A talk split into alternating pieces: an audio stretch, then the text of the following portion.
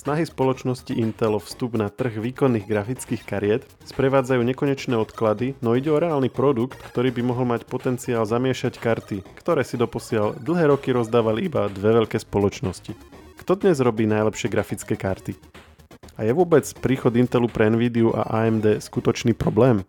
Na to sa pokúsime odpovedať v rýchlom podcaste SHARE_now s redaktorom magazínu Živé.sk Lukášom Koškárom. Ja som Maroš Žofčin. No Lukáš, ahoj, ty si slúbil, že mi to teda vysvetlíš, tak ako to je? Ahoj Maroš, no ja začnem takou otázkou. Ktoré grafiky sú podľa teba lepšie? NVIDIA alebo GeForce? Nedám sa nachytať, lebo GeForce je tá firma, čo robí tie cloudové hry, takže viem, že to je chyták. A, dobre, ale trošku si to poplietal. Firma, ktorá robí tie cloudové hry, sa volá NVIDIA, hej? A ona okrem toho, že zabezpečí teda aj tú cloudovú službu GeForce Now, tak produkuje aj e, grafické čipy pre grafické karty, ktoré sa nazývajú GeForce. Hej? Takže tak, aby sme to nejako uvedli na pravú mieru.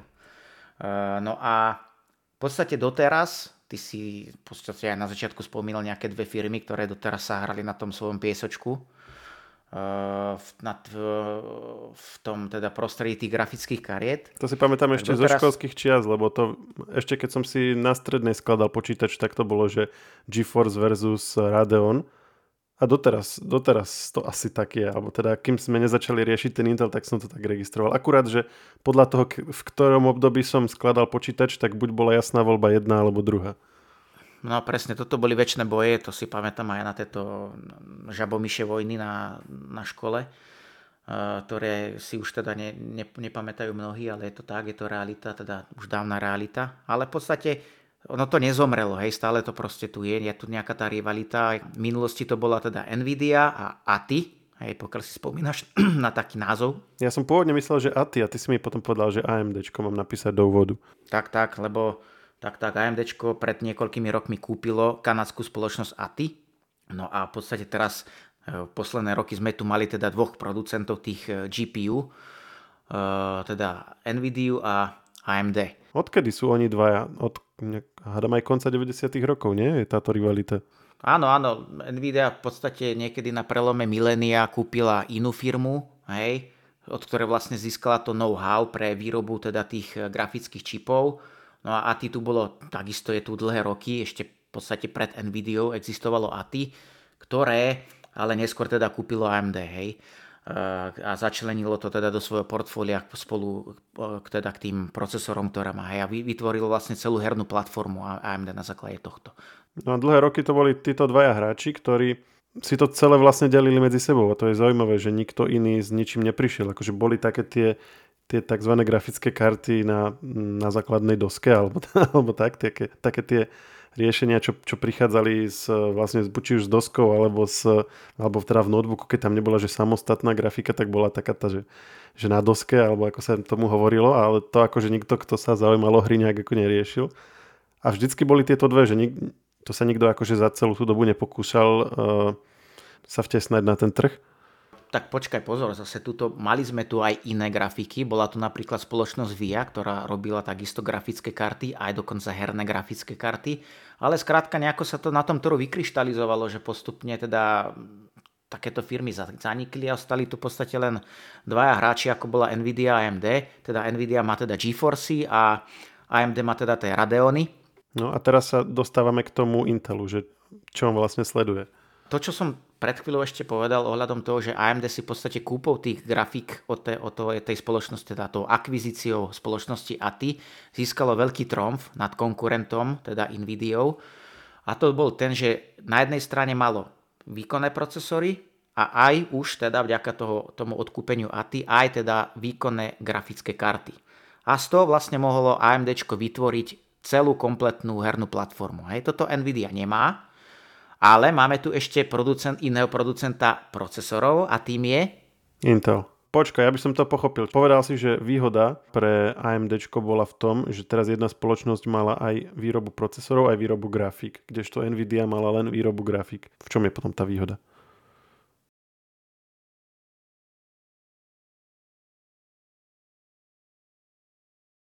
Keď si zoberieme hernú platformu ako takú, tak tá pozostáva z z procesora, grafickej karty a základnej dosky. Toto je skrátka základ, ktorú, ktorý ti tvorí každý výkonný herný počítač. Z tohto sa skladá každý výkonný herný počítač. Procesor, grafika, základná doska.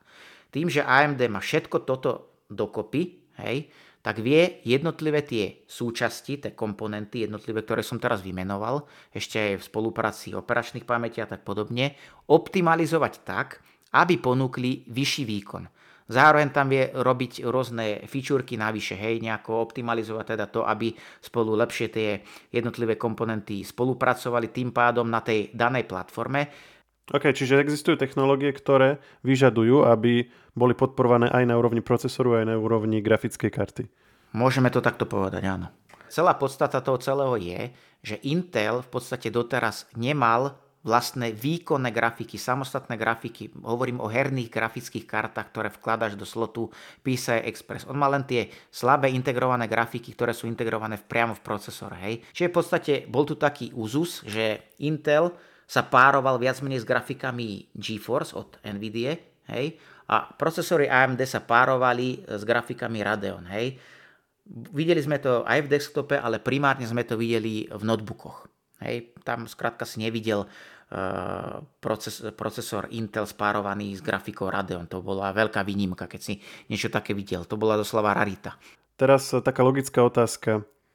Keďže á em dé sa odkúpil Radeon, tak odrazu pre Intel bola NVIDIA rovnako potrebná ako pre NVIDIu Intel. Čiže prečo Intel začal vyvíjať vlastnú grafiku? Mne by logicky vyplývalo, že keďže nepriateľ môjho nepriateľa je môj priateľ, tak tá spolupráca medzi Intelom a NVIDIou by mala byť vynikajúca. Alebo nie je to tak? Tuto sa nemôžeme zameriavať na grafiky, respektíve grafické čipy len v kontexte herných grafík. Hej. Dnes grafické čipy, tzv. gé pé ú, hej, sa používajú aj vo výpočtovom segmente, to znamená superpočítače, hej, datacentra a tak podobne. Hej. V podstate grafické čipy sú pre niektoré typy výpočtov vhodnejšie ako bežné všeobecné procesory. Hej. Takže Intel, Intel vidí v tom, v tých grafikách a vývoji grafických čipov obrovský potenciál a možnosť e, veľkých ziskov, pretože tie grafické čipy pre superpočítače sa predávajú za omnoho vyššie marže, respektíve sú za ne vyššie marže ako tie grafické čipy pre bežné herné grafiky. Hej.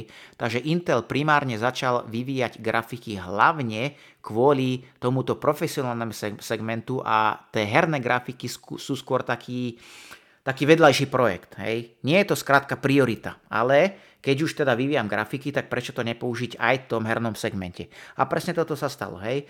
Intel začal vyvíjať výpočtové e, grafické čipy a zároveň si povedal, tak prečo rovno nepoužiť aj tieto čipy, respektíve ich základ aj teda v hernom segmente. No a vďaka tomu teda vznikli, e, respektíve pomaly začali vznikať grafiky, ktoré dostali pred pár mesiacmi alebo nejakým rokom, už neviem, kedy to bolo presne, marketingový názov Arc, Arts, hej, sa to píše po anglicky. Čiže toto je vlastne nový konkurent pre GeForce, Radeony, hej, a je to teda riešenie od Intelu. Hej. A po dlhých odkladoch, ono v podstate tie grafiky Intelu mali vins už v roku dvetisícdvadsať, dvetisícdvadsaťjeden, nakoniec sme sa ich dočkali reálne až dvanásteho októbra. Hej, dvanásteho októbra bol ten dátum, kedy si Intel povedal, že áno, teraz oficiálne tieto grafiky budú k dispozícii na trhu. A to sa, tieto Intel Arc grafiky sú len tie herné, alebo aj tie pre tie e, výkonné počítačové stanice? Hmm, pokiaľ ide o e, značku Arc, tak to je v podstate ako priamy rival, respektíve konkurent tých GeForceov a Radeonov. Hej. To znamená, že lebo Radeony sú herné grafiky, GeForce sú herné grafiky a takisto aj Intel Arc sú herné grafiky. E, ako NVIDIA, tak aj e, á em dé e, a následne už aj Intel majú, respektíve budú mať, teda v prípade Intelu, e, samostatné označenie pre výpočtové profesionálne gé pé ú. Hej? Čiže e, aby, aby teda nedošlo k omylu. NVIDIA GeForce, á em dé Radeon a Intel Arc, toto všetko sú grafické karty pre hráčov, herné grafiky. Hej? Pre spotrebiteľský segment, teda pre bežných smrteľníkov ako si ty alebo ja. Čiže potom ešte existujú tie ultravýkonné karty pre výpočtové stanice, ktoré boli tým primárnym motivom Intelu vstúpiť na tento trh, ale pre potreby tejto našej dnešnej diskusie nás nemusia zaujímať. Áno, aktuálne sa zameriame len na tie herné grafiky. Majú tieto grafiky Intel Arc šancu dosiahnuť to, že už nebudeme vyberať len z dvoch, ale z troch, keď budeme skladať nejaký herný počítač?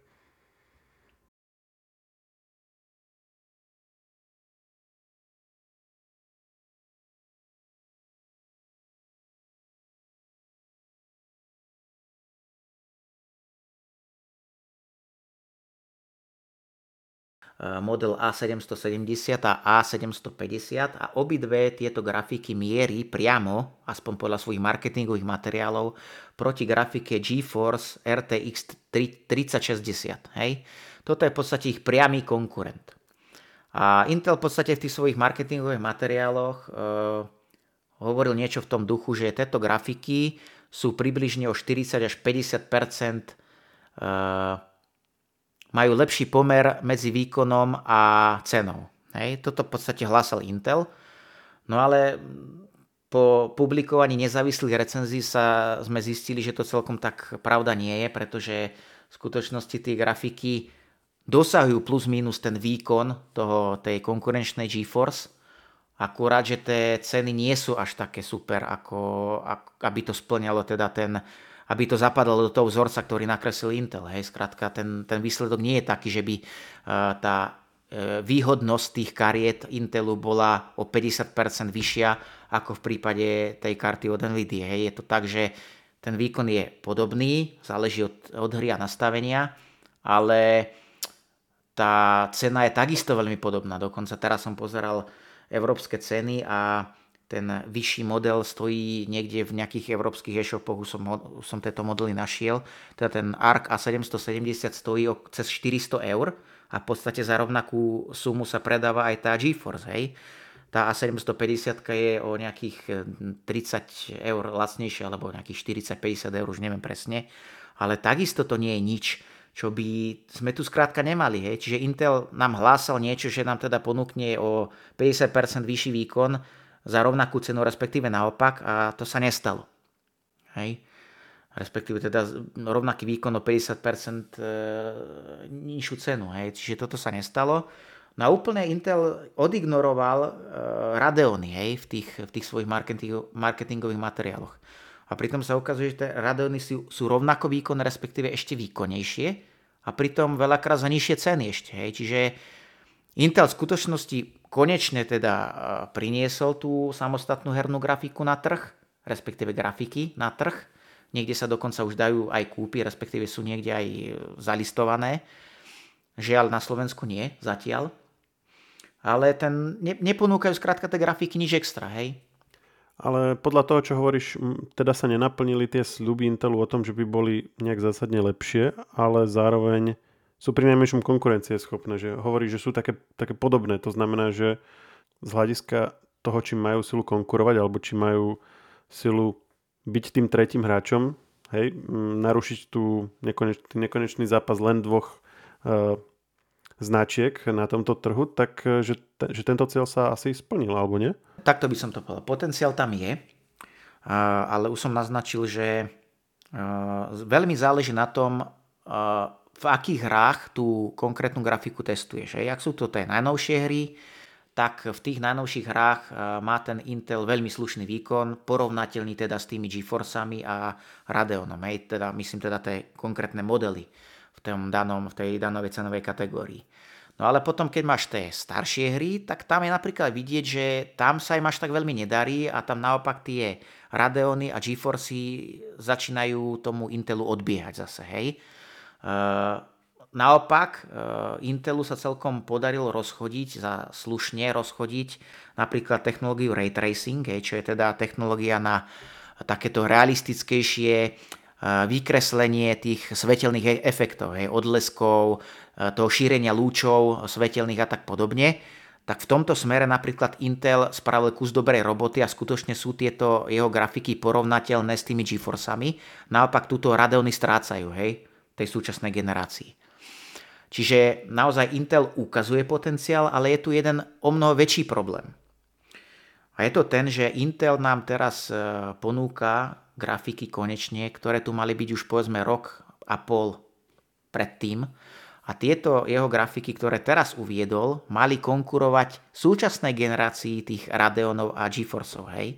Ale problém je, že napríklad NVIDIA akurát v ten istý deň, keď Intel uviedol na trh tie svoje arky, tak NVIDIA uviedla nový vlajkový model, teda už novej generácii, ktorý sa volá GeForce er té iks štyridsať deväťdesiat. No a ten je opäť zase o teda poriadny kus výkonnejší, hej, ale samozrejme je aj podstatne drahší. U nás e, začínajú tie grafiky e, GeForce e, najnovšie na sume okolo dvetisíc eur, hej, čiže to už je teda riadna palka. Ale ukazuje skrátka, že ten trh ide stále dopredu a Intel skrátka mal tieto grafiky, ktoré uvidel teraz, uviesť už pred rokom, povedzme, hej. A on ich uvedol až teraz. Čiže boli tam nejaké komplikácie v tom vývoji, o tom sa hovorilo už dlhodobo, že tam nejaké tie problémy sú, nejako to tam škrípe a preto v podstate Intel uvedol na trh tie grafiky až teraz. No ale skrátka ten, ten čas, ktorý stratil, nedobehne. Hej. Skrátka je to tak, že ten trh si išiel svojím životom a teda NVIDIA vydala, teda poslala na trh úplne novú, najvýkonnejšiu grafiku. No a zase á em dé chystá príchod nových grafík niekedy na tretieho novembra. Hej, o tom už sa reálne hovorí. Už to aj á em dé potvrdilo, že minimálne teda ich predstaví, tú novú generáciu. A tu sa opäť počíta, že tie nové Radeony sa opäť posunú o značný kus dopredu. Čiže Intel v podstate uviedol na trh grafiku, ktorá vie nanavýš konkurovať s grafikami konkurencie a aj to tými nižšími modelmi. Hej. On nepredstavil nič, čo by vedelo konkurovať tomu high-endu, ktorý ponúka NVIDIA alebo á em dé. On ponúkol niečo, čo sme tu mali už dlhé roky, respektíve niekoľko mesiacov, alebo rok a pol, alebo dva roky, no ale neponúkol nám nič výkonnejšie, hej, a my sme skrátka očakávali, že to bude aspoň konkurencieschopné s nejakým tým vyšším mainstreamom a v podstate je tu grafika, ktorá je v podaní Intelu, respektíve v ponímaní Intelu, respektíve v jeho možnostiach aktuálne len to, čo siaha na päty, povedzme, tomu slabšiemu mainstreamu, respektíve až low-endu konkurencie. No a toto je problém, hej, pretože keď ty sľubuješ niečo trhu, že dodáš nejakú grafiku, ktorá bude naozaj, respektíve sa tvári, že to bude nejaká konkurencia, tak očakáva, že skrátka aspoň z častí, aspoň značnú časť toho trhu tým dokáže ten Intel pokryť, ale to sa nestalo. On uviedol grafiky dve, ktoré sú, ako som už povedal, porovnateľné len s tými nižšími modelmi konkurencie. No a to je najväčší problém, uh, aký tu teraz Intel má. No a čo z toho vyplýva? Ako by si to teda uzavrel? Uh, je to zlyhanie? Alebo je to nejaký um, potenciál, na ktorom sa bude dať zdava- uh, stavať? Ako Čo, čo z toho vyplýva, kto, z toho situácie, ktorú, ako ju dnes čítame? V prvom rade, toto nie je prvý pokus Intelu, kedy sa snažil preraziť na trhu s grafickými kartami. Hej. On tieto pokusy mal, myslím, že už minimálne dva v histórii a všetky stroskotali. A toto je zatiaľ naj... V tomto prípade sa zatiaľ dostal najďalej. On reálne naozaj e, poslal na trh grafiky, ktoré sú použiteľné za určitých okolností a za určitých podmienok sú aj konkurencieschopné s určitými modelmi konkurencie. Hej. Čiže v tomto smere ako OK. Na tomto sa určite dá stavať. Plus sú tam nejaké technológie, aj nejaká tá multimediálna výbava, ktorá je veľmi slušná. Čiže nepovedal by som, že je to úplný prepadák. E, to znamená, že je to niečo, sú, je to nejaký základ. Ale otázne je, keďže vieme, ako dlho trval Intelu uvedenie na trh len tej prvej generácie, respektíve je to v skutočnosti už druhá generácia, ale to teraz nejdeme rozoberať, tak otázne je, kedy v skutočnosti prídu nástupcovia, teda tá nová generácia tých grafických kariet Intelu, pretože keď on teraz v podstate na konci roka uviedol to, čo tu malo byť už pred rokom, tak otázne je, kedy príde ten, tá nová krv, ktorá by už mala konkurovať tým next, tomu next genu konkurencii. Hej? Lenže keďže next gen, next gen konkurencii vychádza ešte tento rok, hej?